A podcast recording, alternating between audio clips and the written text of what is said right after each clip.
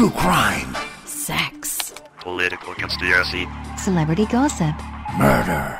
UFOs. Crooked officials. The occult. Assassination. Courtroom drama. Rape. Corporate scams. Scandal Sheets.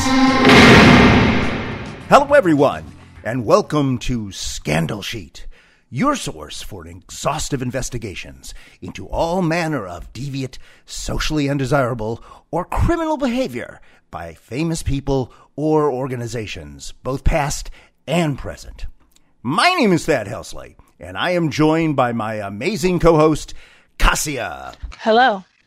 and our brilliant but feisty artificial intelligence engine, Bernice. I don't believe I'm still working with you two douchebags. My agent is so fired. We love you too, Bernice.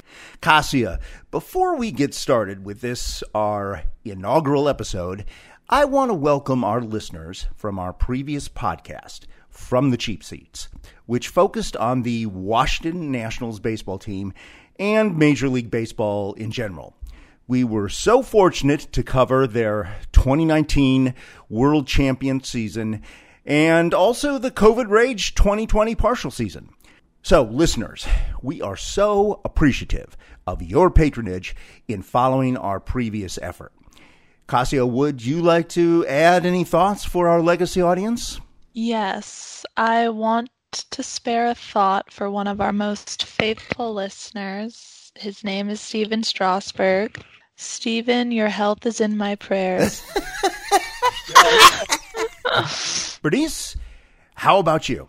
You promised me a Vitamix smoothie machine if I did this pod. Where the hell is it? It's on the way, Bernice. So, Kassia and Bernice, we debated for days what immense scandal we should dissect in our very first episode, and we finally settled on this. Good evening. In recent months, members of my administration and officials of the Committee for the Re-election of the President, including some of my closest friends, have been charged with involvement in what has come to be known as the Watergate affair. These include charges of illegal activity during and preceding the 1972 presidential election and charges that responsible officials participated in efforts to cover up that illegal activity. What I had hoped to do in this conversation was to have the President tell me we had to end the matter now.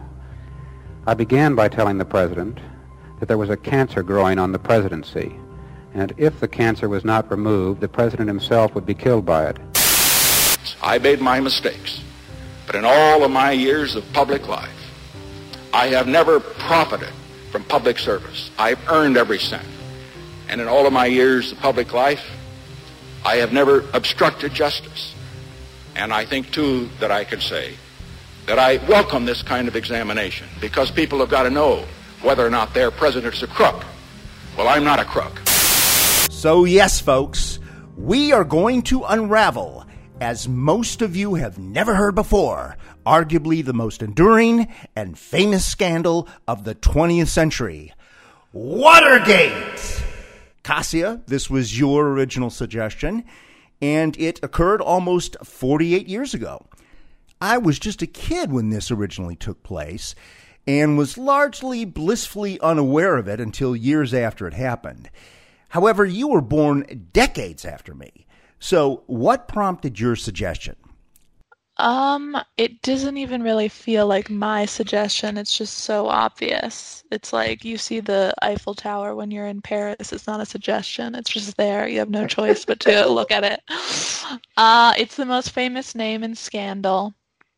However, after we started looking into it for the purposes of doing this episode, it did become more interesting to me because it could be that the most scandalous thing about Watergate is that we think we know what the scandal is, but maybe we don't.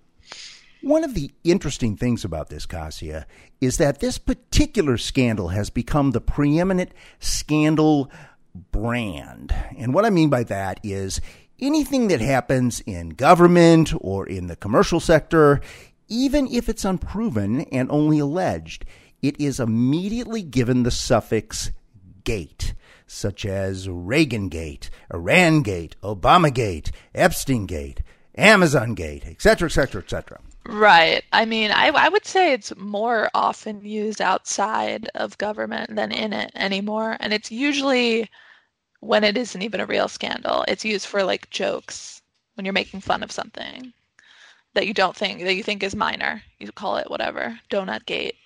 So I guess what I was going to say is I think you're right about, you know, something starts as being so important and then all of a sudden it jumps the shark and becomes a mere caricature of itself. Like you said, Dunkin' Donuts Gate. so, since something close to two thirds of the U.S. population was not even alive when this event took place, we should probably start at the very beginning. For our listeners, Kassia, what the heck is Watergate? I mean, it sounds like a bridge or a dam or something. So, the Watergate is a complex of buildings in D.C. Within it is a hotel, office space, and some residential apartments. The actual name Watergate comes from the fact that there's a canal nearby. Back in the day, this place, when it was around the time that it was built, like 60s, 70s, it had a reputation for being a place where a lot of powerful people lived or congregated. Alan Greenspan lived there, Ruth Bader Ginsburg lived there, Robert McNamara lived there. So a lot, and during the Nixon administration in particular, many members of his administration were known to live there. And that's an important detail, I think currently, have you been to it recently? Uh, I've never been inside it. Oh, okay. Well, they've like redesigned it and reopened within, I don't know, the last 10 years or something. They've tried to drag this relic into the 21st century. So they've turned it into like an alcoholic playground for millennial bureaucrats, for like the kind of people I grew up with. And it's it's actually terrible. One of my friends got engaged there in this like outdoor winter igloo party space that they have outside the hotel now. Anyways, I, I say this only to illustrate that Watergate, the place, it, it has become in its physical form, just like what you were saying, the word has become. The place has become like a horrible joke, and the word has become a horrible joke but it's still a hotel or a condo or something, isn't it? Yes, this these these like um, places people go are part of the hotel. It still is. It's still all the things it always was. People live there. There's offices and there's a hotel. Okay, so that's what the building is. But why is it famous in this context? It's famous in this context because in the run up to the 1972 presidential election, the Democratic National Committee headquarters were in the office building. And on June 17th of that year, five guys broke in in the middle of the night. They were caught, and then the rest is history. Okay, you just said they were caught. What were they caught doing? They had but like wiretapping devices on them. And okay. I think they walked out with their hands up. Okay, so a little bit about the guys that were caught. Bernice, can you pick it up from there? Certainly. The police apprehended five men, later identified as Virgilio Gonzalez, an anti-Castro, Cuban immigrant and expert locksmith. Bernard Barker, a undercover operative first for the FBI and then the CIA. Eugenio Martinez, a paid CIA asset. Frank Sturgis, undercover CIA operative. And finally their leader, James McCord, a recently retired CIA officer, currently employed by the Republican National Committee and considered an electronics expert. Thanks for that, Bernice. We have a short clip here from the 1976 movie All the President's Men, courtesy of Warner Brothers Studios, that dramatizes the break-in itself. 727, open door at the Watergate office building. Possible burglary. See the security guard. Are you sure you want us? Uh, 517 is closer and they're in uniform. They're getting gas. You take it.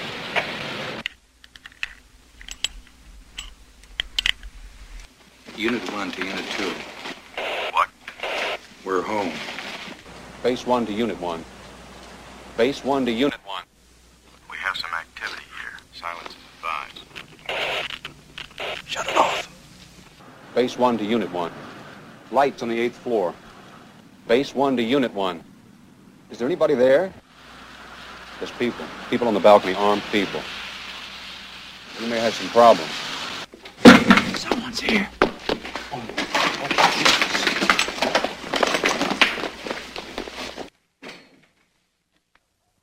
You must hold! Police! Put your hands up!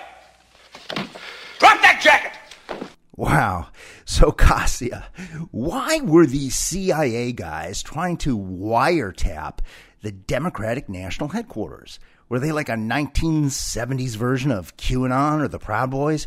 I mean, what did the police even know at the time? Well, okay, what the police knew in the immediate aftermath of the break in is that there are five guys arrested at like two in the morning in the Watergate. They're all wearing business suits and surgical gloves. They take a walkie talkie, some film, cameras. They have picks for lo- the locks. They have a mini tear gas gun. And then they have these bugging devices for the phones. They also had between them $2,300 in cash on them, most of them in $100 bills that were in sequence, like they'd just come out of a vault for this occasion. So, that's really telling, isn't it? Right. It is. They also had rooms in the Watergate Hotel, and they all sat together and ate dinner in the restaurant of the hotel earlier that same night. so, four of them are from Miami, and three of them are Cuban Americans, which, Right. again, that's just like one and the same as being with the CIA in this era. and they also give the police false names and don't cooperate. So that's what the police know. I don't think that they're they they call the FBI in to investigate because when you're wiretapping, that's a like a, something the FBI investigates.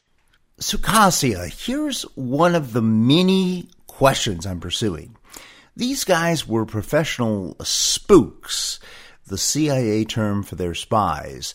Well, the CIA use a lot of Q. I mean, they're they just kind of hire people to here. We need you. Here's several thousand dollars. Do this thing for me. They're not really professional in the sense that they're super schooled or what. You know, the CIA uses a lot of random ragtag people.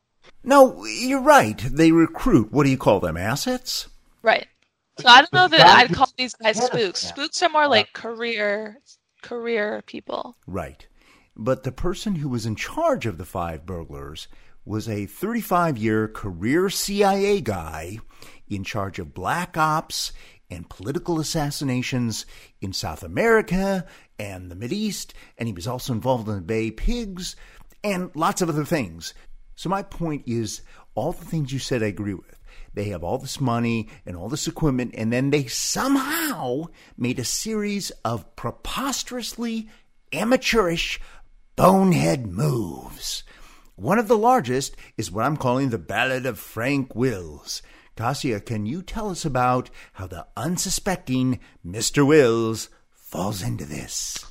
So Frank Wills is a 24-year-old security guard. He's working the night shift at the Watergate. I don't think he's making very much money. At 24, he's not couldn't be that seasoned in anything, let alone security. so he finds tape over several locks from the parking garage downstairs up to the office floors. And he just takes off the tape, not really thinking too much of it. Then a little while later, when he comes back through again, I guess he's doing his rounds, he sees the tape has returned to the locks. And then he calls the police. So, the thing about the tape, it wasn't pressed vertically across the lock. It was horizontally. Right, right. So it could be seen by a guy doing his rounds. By Frank Wills. Right. Right. But even if they had only made that mistake once, and then they took the tape off, but then they repeat the exact mistake again. Right. Hmm. You're sort of implying that the, you're implying these guys wanted to get caught. So if they Yeah. had, if all these CIA guys, I'm saying, look at the evidence. If these guys are top spooks, or at least the person who led them was, why do they keep making stupid mistakes? okay, well, if the evidence implies that they wanted to get caught, and these are CIA guys, why would they not just pay off the security guard? You know, what what if the security guard is somehow involved in it? Is what I'm saying. Because they needed to be authentically caught by someone above reproach. You don't think the police and the FBI interviewed Wills? If they had paid him, what if he had cracked? No, I, I agree with you. I agree with Okay. you. I do not think this was a genuine uh, apprehension of criminals. Okay, okay. But the other weird thing is that it continued to be referred to as the Watergate burglary. But they never stole anything. Well, it's because the word burglary means illegally entering a place with with intent to commit a crime. It doesn't necessarily mean that you steal something. It just most often means that. Okay, okay. So their crime was the was the bugging of the phones, which were already bugged, right? This was the second burglary. So, just so our listeners understand, this wasn't the first time these guys broke into the Watergate Hotel. The first time they broke in, nobody even got caught. The bugs just didn't work, apparently, and then they came in to remove the old ones and put in new ones that did work. Right. Okay, so let's hold it right there. This is all taking place, as you've mentioned before, Kassia, months before the presidential election of 1972. The current president was Richard Nixon. And since these guys were breaking into Democratic national headquarters, they were obviously affiliated in some way with the opposition.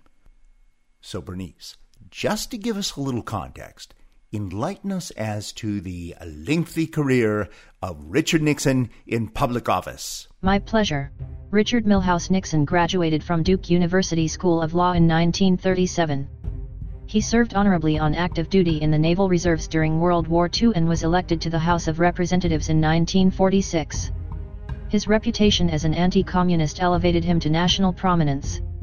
In 1950, he was elected to the Senate. Then, he served as the running mate of Republican Dwight D. Eisenhower in the 1952 election, subsequently serving for eight years as the vice president. While he unsuccessfully ran for president in 1960, narrowly losing to John F. Kennedy. In 1968, he ran for the presidency again and was elected, defeating Hubert Humphrey and George Wallace in a close election. Thank you, Bernice.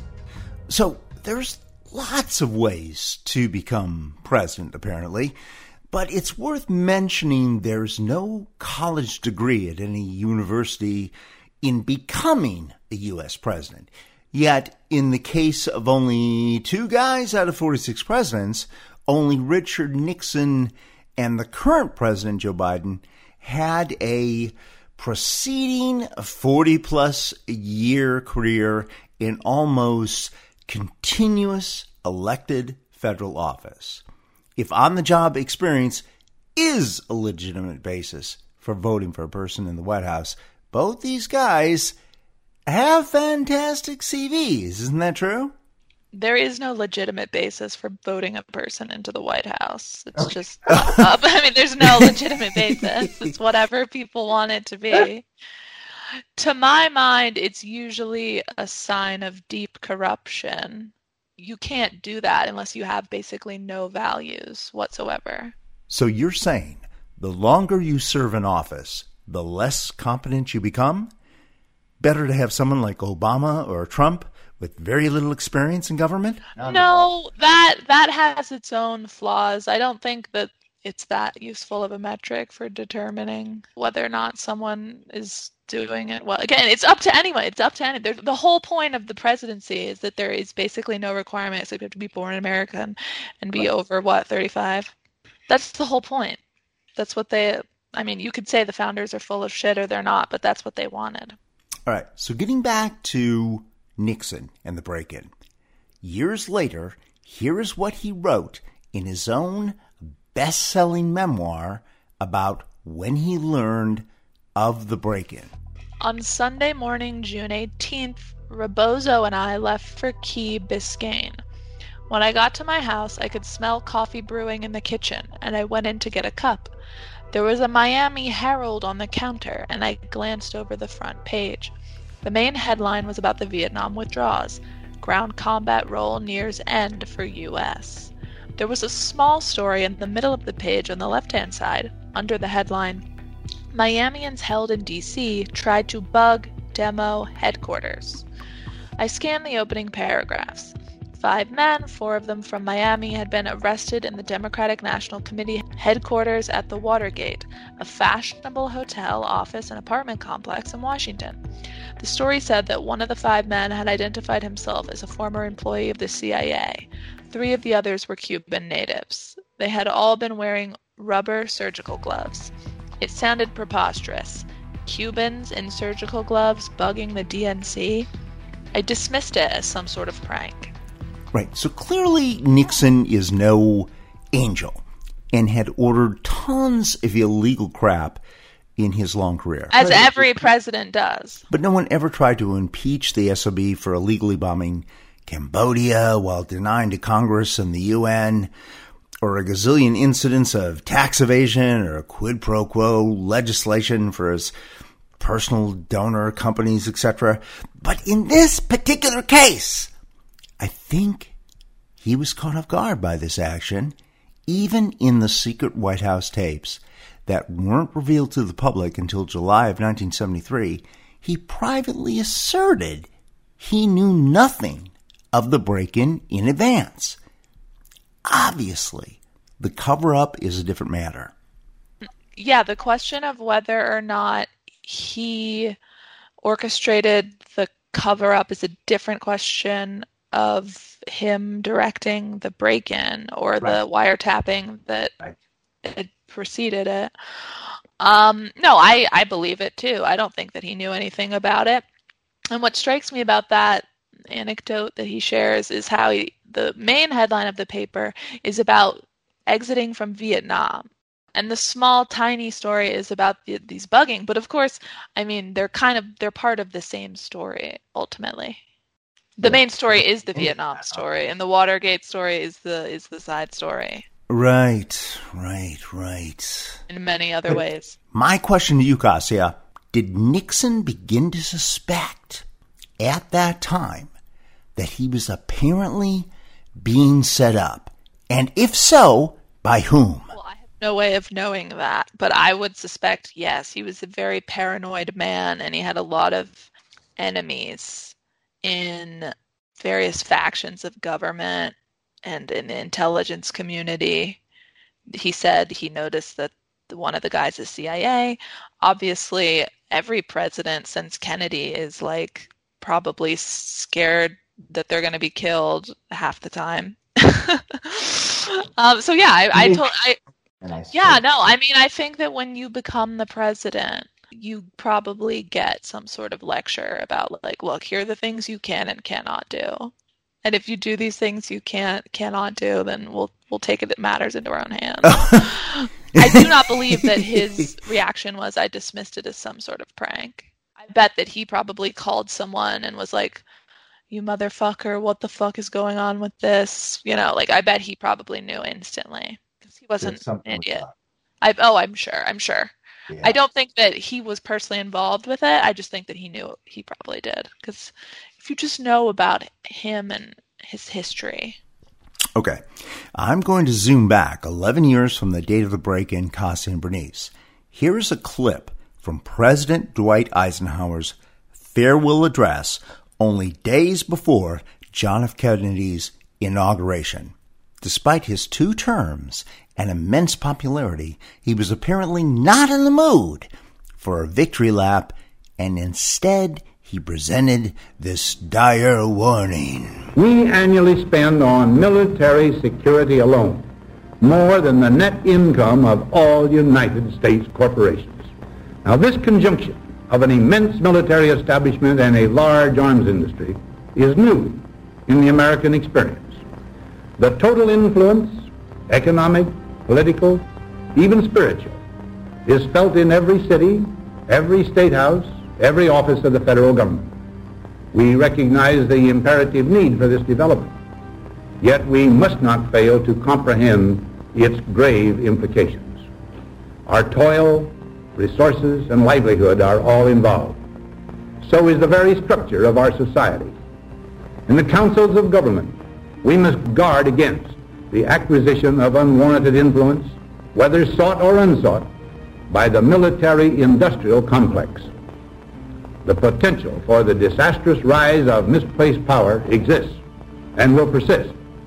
We must never let the weight of this combination endanger our liberties or democratic processes. We should take nothing for granted. Only an alert and knowledgeable citizenry can compel the proper meshing of the huge industrial and military machinery of defense with our peaceful methods and goals. The military industrial complex, Kassia. The former Supreme Allied Commander of World War II is afraid of these multi billion dollar public private partnerships that will subvert democracy.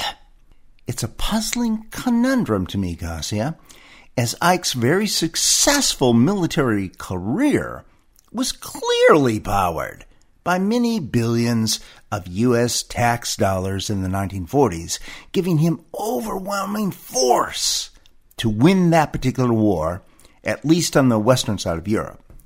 Was he exaggerating the potential dominance over our republic of the quote unquote military industrial complex, a phrase he coined weeks before leaving office in early 1962?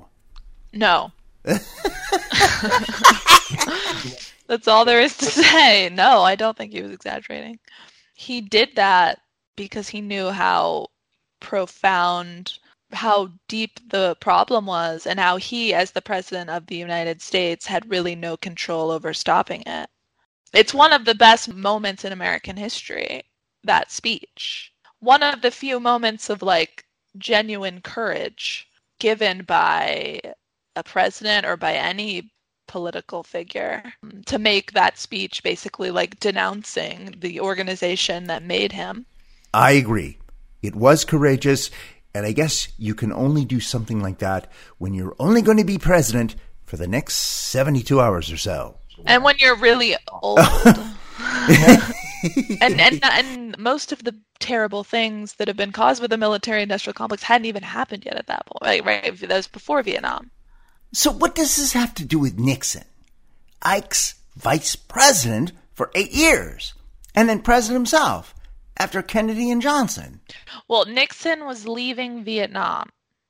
And that's the end of the money train for right. many, many people in Washington. Right. Especially people in the CIA. Oh. You don't leave places. If this is CIA's forever opinion is that we should not leave anywhere. We should be there doing nefarious shit. So if you leave somewhere, the CIA is going to be out to get you immediately. So getting back to the break-in itself, there was this group put together by some of Nixon's lieutenants in his inner circle, and they were called the plumbers. And their original job was to stop leaks. They were created after the so-called Pentagon Papers uh, were released, which had been published in both the Washington Post and the New York Times and, and other papers. And those documents were actually about the previous Democratic, uh, large D, Johnson administration and how they lied to the American people about the prospects of winning the Vietnam War. The Pentagon Papers really didn't taint the Nixon administration itself because they predated it.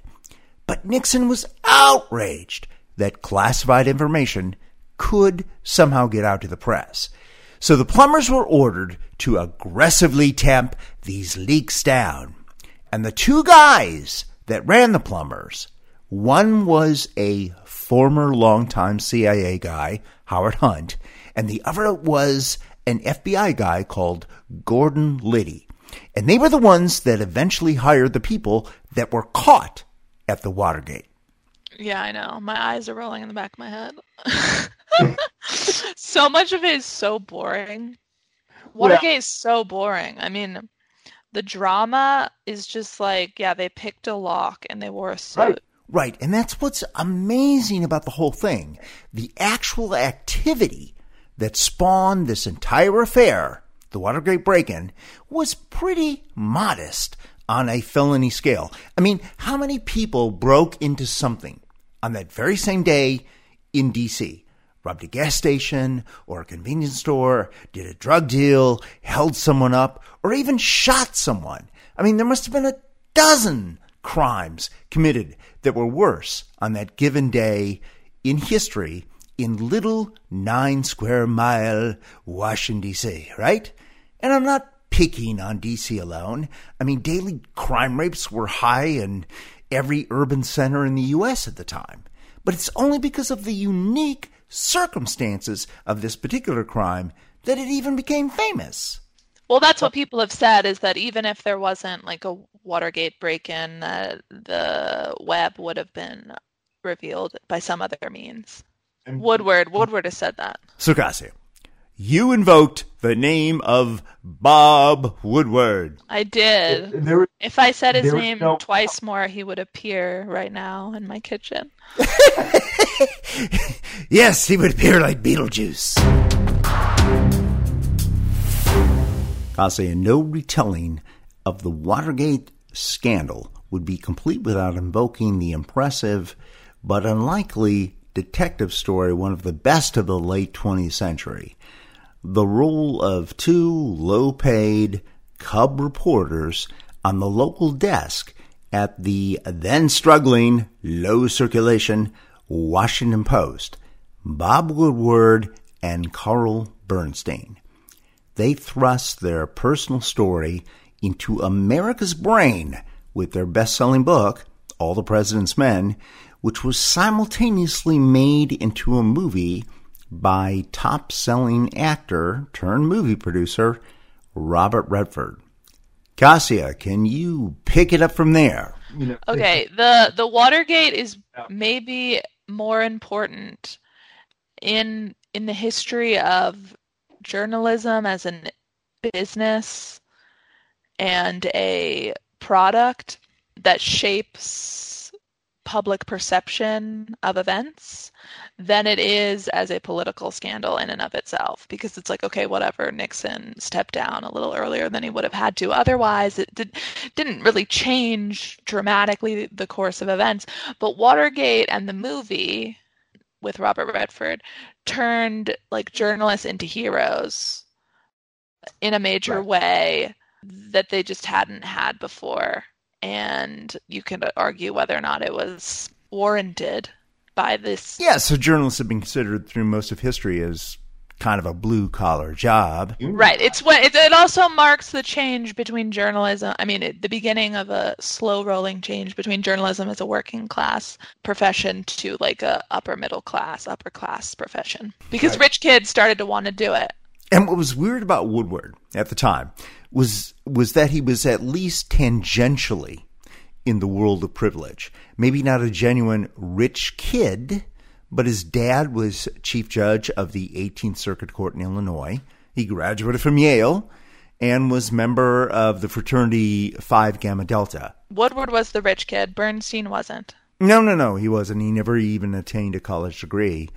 Uh, I think he dropped out of the University of Maryland and just started working as a day-to-day newspaper reporter full time. No, okay. So Woodward Woodward is the one who's more relevant in terms of like trying to unravel the story behind the story because Woodward he was in the Navy. He Mhm. worked in naval intelligence. Naval intelligence. He never saw any action. He was on a ship every day. Right. And he knew, and we haven't even got to him yet, but the man who was Deep Throat, Mark Felt, he knew for some reason, as some kind of personal friend, when he was in the situation room just as an assistant to an admiral. He Right. got to know Mark Felt. And that relationship is really the reason that Bob Woodward is a famous person today. So, Kassia, you sort of blew my lead by mentioning Mark Felt, but let's back up for a minute. The 20 something Woodstein duo, their Washington Post internal nickname at the time, was guided by a mysterious high level government official never named or identified in either the book or the movie All the President's Men, whom they called Deep Throat. Where are you? Stuck. Story is stalled on us. And you thought I'd help? I'll never quote you. I wouldn't quote you even as an anonymous source. I mean, you'd be on deep background. You can trust me, you know that. Can you tell me what you know? You tell me what you know. The story is dry. All we've got are, are pieces. We can't seem to figure out what the puzzle is supposed to look like. Forget the myths that the media's created about the White House. The truth is, these are not very bright guys, and things got out of hand. What do you mean? Where? Oh, I can't tell you that. But you could tell me that. Oh, I have to do this my way. You tell me what you know, and I'll confirm. I'll keep you in the right direction if I can, but that's all. Just follow the money. Kassia, can you enlighten us as to how this guy got his name? Uh, he was called Deep Throat after he became the important source to Woodward. Um, one of the Washington Post editors dubbed him Deep Throat because he was on Deep Background. And it was his joke, Deep Throat, like a porn film. Deep Background. Got it, got it. So Deep Throat is guiding these guys through this morass. He doesn't necessarily tell them everything, but he tries to keep them on quote unquote the right course. And, and let's pull back the curtain a little and tell everybody who the heck this guy was. He was pretty high up. Right. So Mark Felt was an associate director of the FBI, and he was also receiving information because the FBI was investigating the break in. He had all of that information available, and he'd give, he would leak it to Woodward. He wasn't just the associate director, he was the acting director after J. Edgar Hoover died. And he was the acting director at the time he first started talking to Woodward. Right, but he wasn't the director. No, no. He was And acting. that and that's the story, part I of the thought- story. That's important because, again, the person who makes you the director of the FBI is the president. Correct. And instead of Nixon making Mark Felt the true director of the FBI, he was merely the acting director for a year or eight months or, or something like that. Instead, the White House appoints Louis Patrick Gray, a perceived Nixon loyalist, as the official, congressionally validated director. In adding insult to injury, Gray had no experience in the FBI or law enforcement. Mark Felt then is demoted to assistant director yet again, and his deeply felt ambitions to replace Hoover as the top dog in the FBI are therefore destroyed. Right. He was upset. He was pissed at Nixon. Kassia, I know you have worked in broadcast newsrooms for some time. I worked for a major news conglomerate myself for 17 years, although not in the newsrooms themselves. But I certainly rubbed shoulders with a lot of those folks. One of the questions I would pepper career reporters with is how do you gauge the validity of a source that insists on being anonymous? It seems to suggest that they have an axe to grind. Mark Felt clearly had an axe to grind with Nixon. Of course. Um, anonymous sources in general are just a no-no. Only in really extenuating cases would you would like a old-fashioned journalist even have an anonymous source. But in investigative reporting like this, where nobody talks and everybody's terrified, how else do you get the story? Um, you do reporting. as other people did, as many other papers did. The thing about using anonymous intelligence or police sources is that you get the version of events that they want you to get. Again, this was a CIA op in some way, and this is an FBI source. So yep.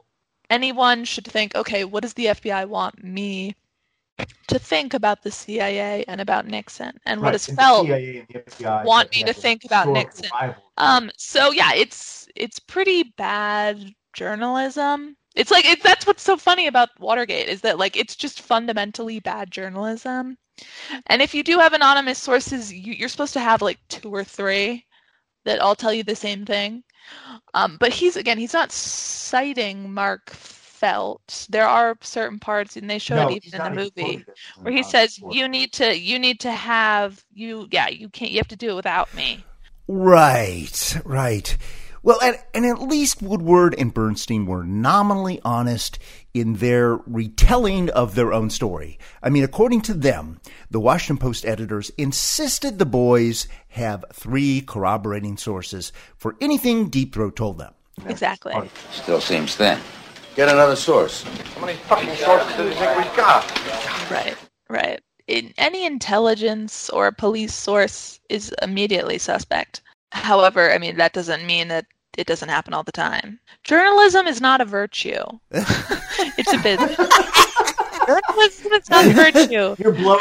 And the thing about it, the thing about it is that Watergate is one of the perpetrators of this myth that like journalism is somehow good and like truthful when it's like they're just trying to get a story that will excite their audience which is what they did but it's definitely not the the most truth seeking conservative way to go about it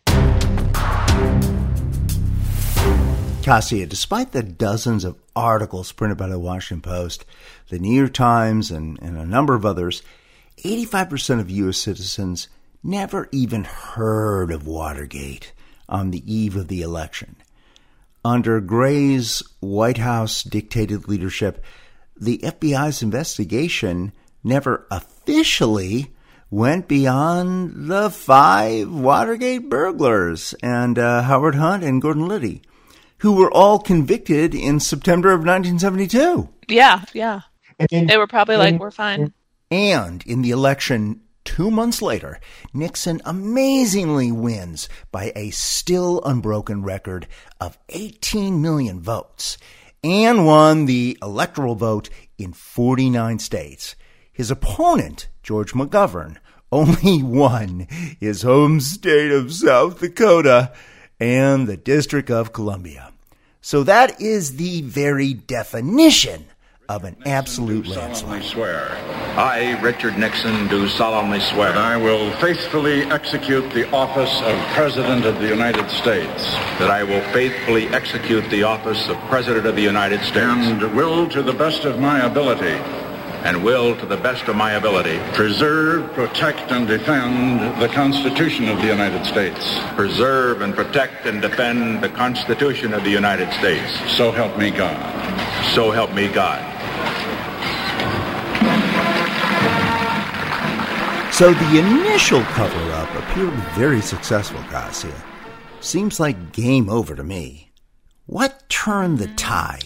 So even though Nixon had dominated in the presidential portion of the 72 election, Democrats won more seats and increased their majority in the Senate.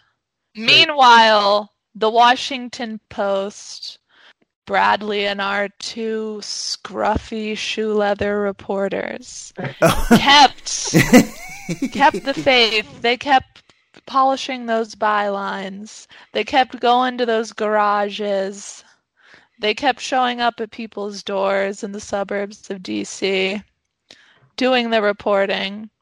And only two weeks after Nixon was inaugurated, the Senate passed Resolution 60 Bernice, can you tell us what Resolution 60 was? Senate Resolution 60, passed February 7, 1973.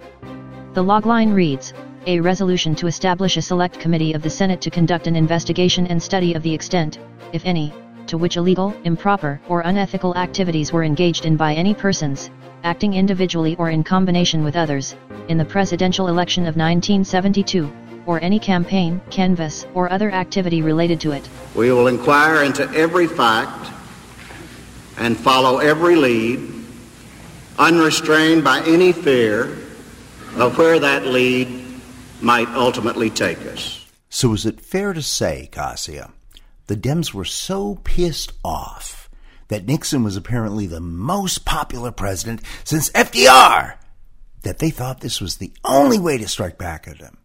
In other words, their actions may not have been motivated by pure justice, but also political. They were totally defeated. Sure. When is when has any Senate resolution been motivated by pure justice? of course it was motivated by I mean, but the thing is they don't even have to be upset that he did really well for them to want to humiliate him. He could have just moderately won and they probably still would have done this anyways. So it seems like this sets up a potentially explosive situation for Nixon and his inner circle. And I'm not sure the White House truly understood that the hearings themselves would be broadcast both nationally and internationally through PBS and BBC. C SPAN wouldn't be invented until years later, not until 1979. So TV radio broadcasting of arcane uh, Senate committee hearings was relatively unheard of at the time. You once worked at both C SPAN and PBS. Do you have any inside knowledge of who pulled off that Houdini trick back in 1973? Right. So that's the example people always cite about the transition to, to television and to our politics becoming more of a spectacle and yada yada yada.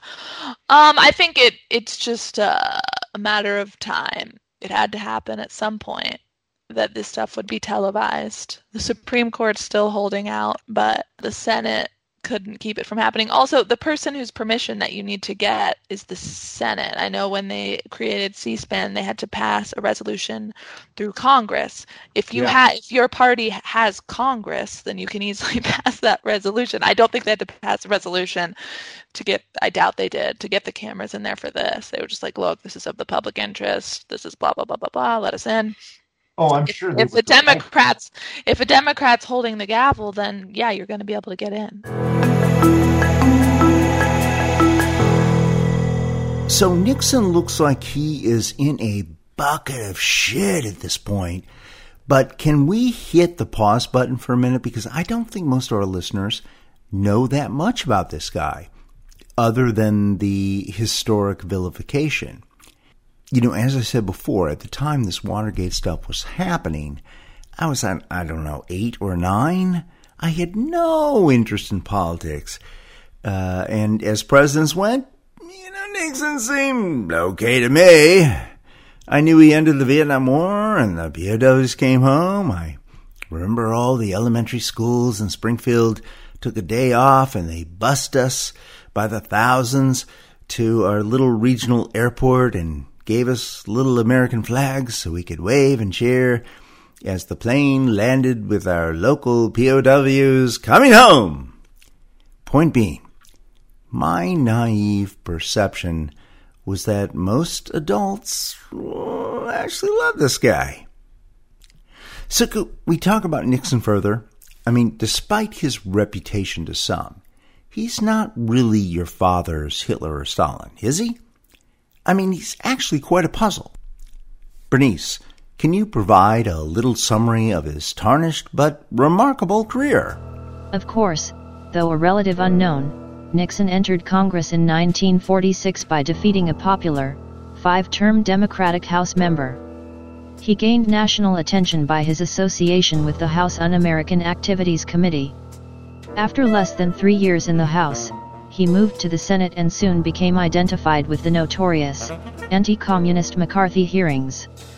Due to his far right positions and because he was from voter rich California, Republican moderate, Dwight Eisenhower reluctantly agreed to put him on his successful ticket as VP, and Nixon served there for eight years, but not without campaign finance controversies.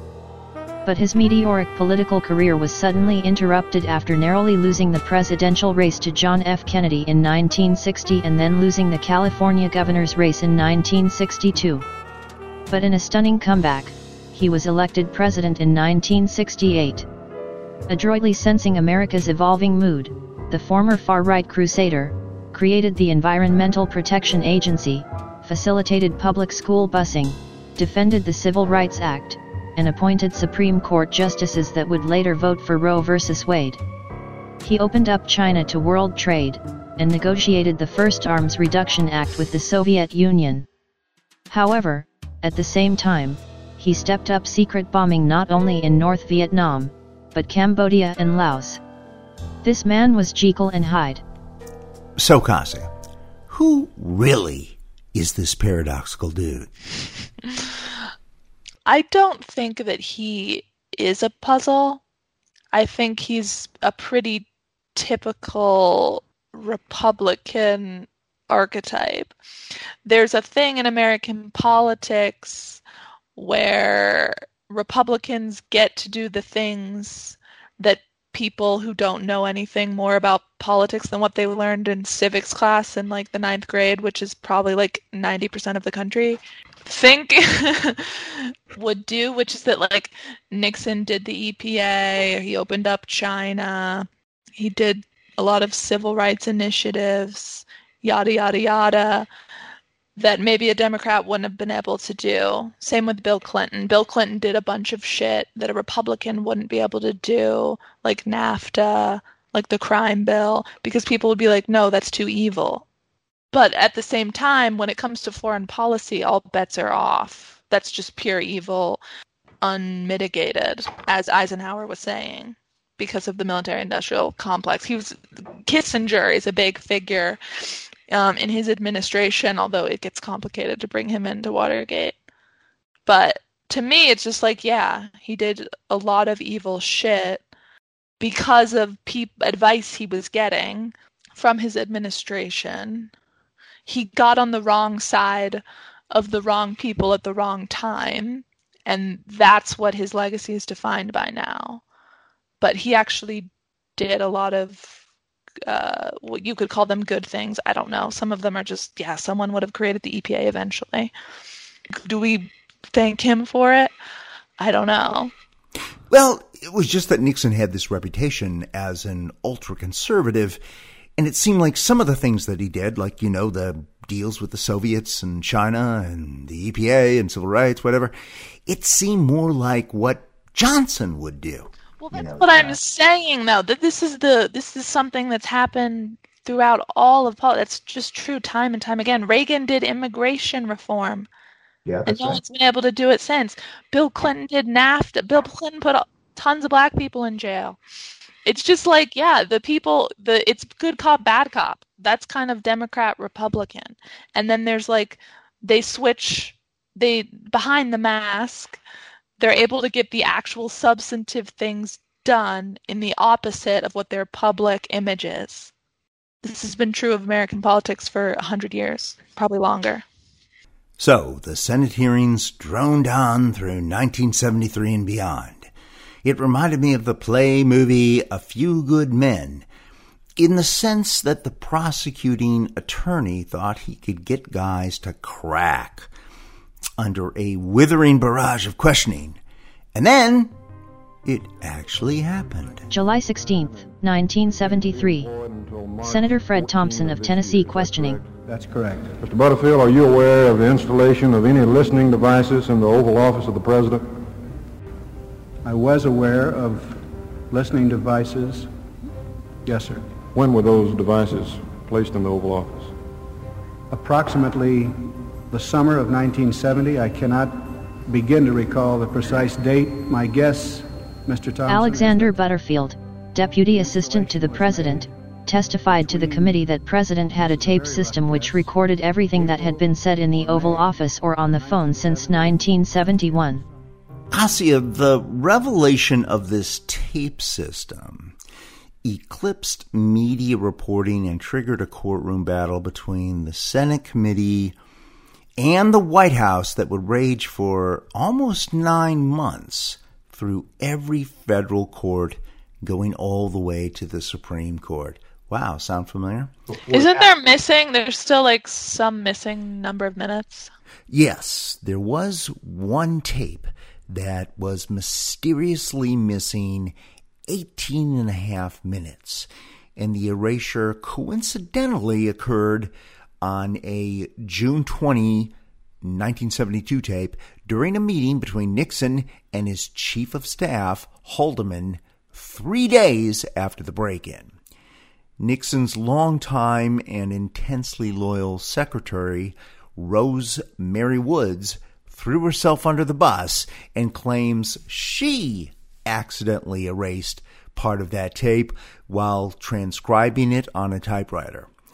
Later, she had to demonstrate for a grand jury how she managed to do this, which became notoriously known as the Rose Mary Stretch, as it seemed so unlikely. We could probably do a whole episode on this one incident, but let's move on.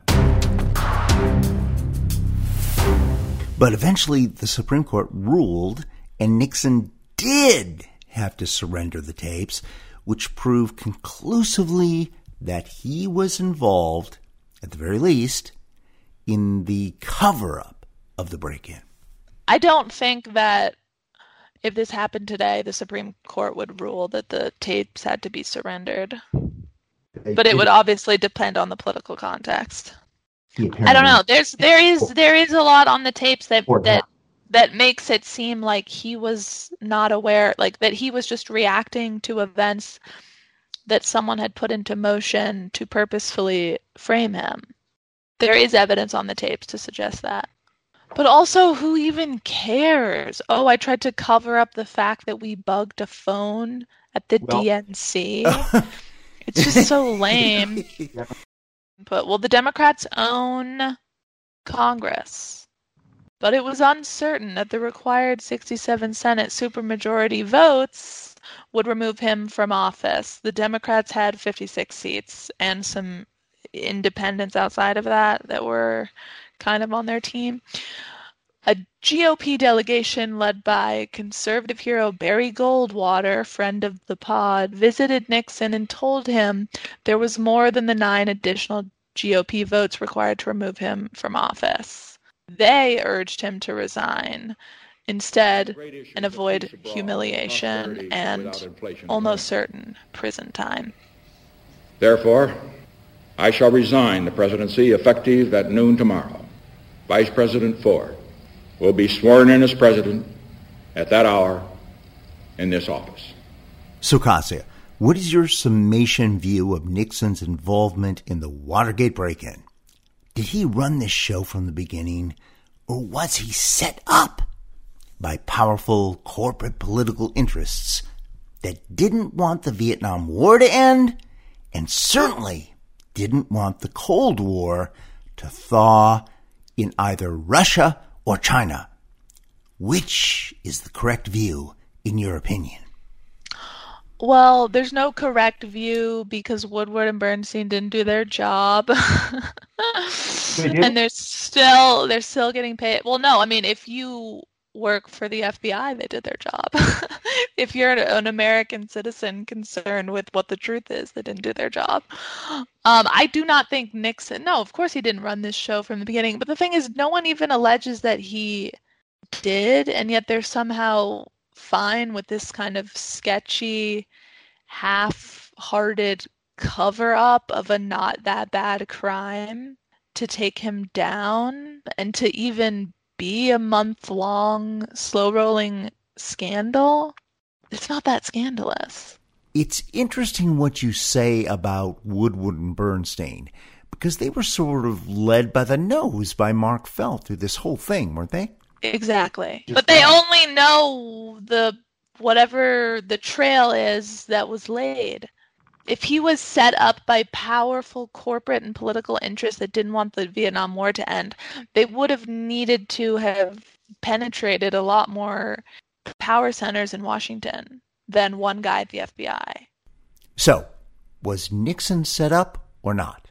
We don't know for sure because there's just it's the time has passed now and whatever reporting could have been done can't really be done anymore. Some a lot of these people are dead.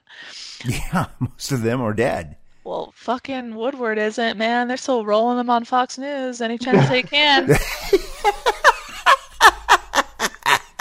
exactly. And he's, you know, he's become the I know, and he has gotten exclusive, privileged access to every president except Nixon of either party uh, forever, including Trump. Exactly. So this is the guy who is supposedly taking down a powerful man, because that's what Watergate has come to be in the most conventional reading of Watergate. Is like journalists, good Americans took down this powerful this man who'd let his power run away with him. He got out of control and he crossed borders that we don't want our presidents to cross. And yet, now he's the faithful stenographer of the powerful. Yeah. There is some critique in his books, but not enough that anyone, any president has said, no, I don't want you to come and talk to me for hours and write a book about me. If he was super critical, he wouldn't have that privilege. So he's actually like the most insidery insider of all time, and he always was. That's why Mark Felt came to him. That's how they Or knew each other. They already were friends. How many, yeah, pool reporters are friends with the acting director of the FBI?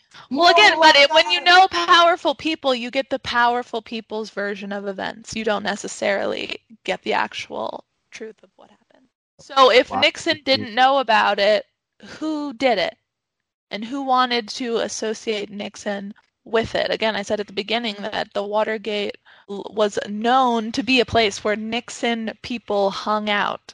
These people went out of their way to the criminals. When you commit a crime, you don't go into a restaurant on a security camera the night before and eat a lobster dinner together. Check into your hotel room under your name and then go upstairs and commit a little crime, putting your tape everywhere. they oh, did everything short of going up to Frank and being like, Hi, can you call the cops on us? We're here to burglarize the Watergate. yeah, probably some of that money was probably for Frank. If Frank wasn't like involved in it all along, who knows? Yeah, yeah, yeah, yeah. So, if you're going to put the whole thing to bed, what's your elevator speech for the essence of this scandal? Uh, I have to go back to what I said at the beginning. The biggest scandal in Watergate is that we don't know what the scandal is. What about you? Okay, so I think Nixon, a multi decade expert in the politics of public vilification in a democracy, going all the way back to his communist blacklisting years in the 50s, basically got beat by his own game. I think Nixon's adversaries in government, organized crime, and the corporate world read his playbook cover to cover and then improved upon it. I'm sure we'll get into the Kennedy assassination uh, when the last of the classified documents are released later this year, so we don't need to get into it now. But it seems that this similar coalition of interests decided it was best to shame, castrate, and then neutralize an uncooperative president rather than actually knock him off. It, it- that had a much better outcome in terrorizing future presidents and political leaders, beginning with LBJ. Nixon was clearly caught off guard, and then he got maneuvered into a public position he couldn't escape from. As great a political chess master as he was, they checkmated him on this occasion. Right.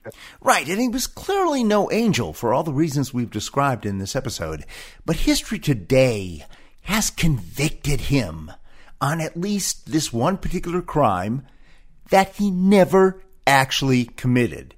Which is so ironic because in the 1972 election, he proved himself to be the most popular president of the 20th century. I agree with you. I agree with you So- on that. But now, today, children for generations in the future will probably be taught to put him in a similar bucket with Benedict Arnold, John Wilkes Booth, or even the Rosenbergs. Not innocent in general, just innocent of No, this no. particular Innocent of- situation. But this is just in keeping with most of the criminal justice system in America. it's like it's not that people aren't evil, it's just that they they go down for the wrong thing.